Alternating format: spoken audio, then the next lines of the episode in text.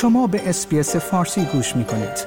با رفتن به sbs.com.au به اخبار و گزارش های بیشتری دست خواهید یافت.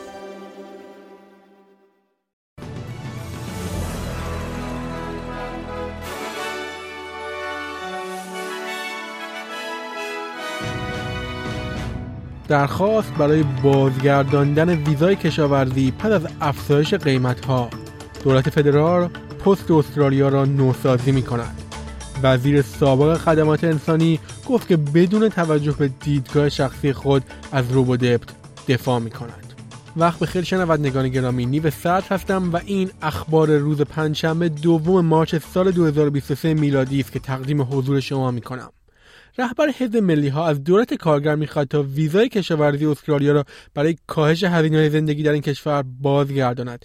این امر پس از آن صورت می‌گیرد که اداره آمار استرالیا از افزایش 8 درصدی قیمت مواد غذایی و نوشیدنی های غیر الکلی خبر داد. در حال حاضر طرح تحرک نیروی کار اقیانوس آرام استرالیا برای ایجاد شغل برای افراد تیمورلسته و اقیانوس آرام به وجود آمده است تا شکاف های نیروی کار در مناطق روستایی و منطقه‌ای پر شود.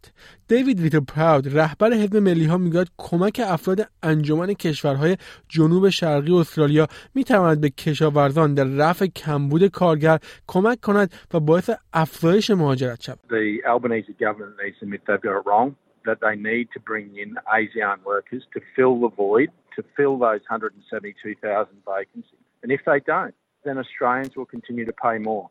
Uh, and what we want to see is the reintroduction of the ag visa with the pathway to permanent residency, giving those possibilities of bringing in the next generation of migrants to regional rural Australia, to grow regional rural Australia as it was built پست استرالیا در واکنش به کاهش تحویل نامه ها و افزایش شکایت مشتریان در حال بازسازی است. دولت فدرال در نظر دارد تا نوسازی پست استرالیا را راه اندازی کند.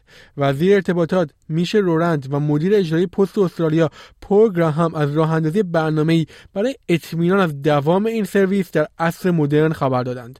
خانم رورند معتقد است که به روزرسانی مقررات برای اطمینان از اینکه خدمات پست ملی یک عامل کلیدی برای بهرهوری اقتصادی باقی میماند بسیار مهم است. Australia Post not only serves as the post office, often it is the only banking service in town, the newsagent or the retailer. So it is important.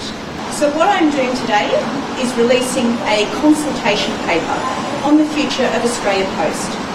What do consumers expect? What do small businesses need? How can rural and regional Australia be best served by this iconic institution? استوارت رابرت وزیر سابق دولت به کمیسیون سلطنتی درباره طرح روبودپت گفته است که او برنامه کابینه را در مورد این سیستم حفظ کرده است. وزیر سابق خدمات انسانی گفت که او وظیفه دارد از برنامه های دولت بدون توجه به دیدگاه شخصی خود در مورد روبودپت دفاع کند. این تحقیق در حال بررسی اجرای این طرح استفاده از وصول بدهی شخص صارف و نگرانی های مربوط به روبودپت است. آقای رابرت نظرات مبنی بر گمراه کردن افکار عمومی استرالیا را رد می کند. I am still at this stage a cabinet minister. I'm still required to uphold until such time as I'm advised lawfully otherwise the requirement for the government program. I still have to defend it. That is the job I've got.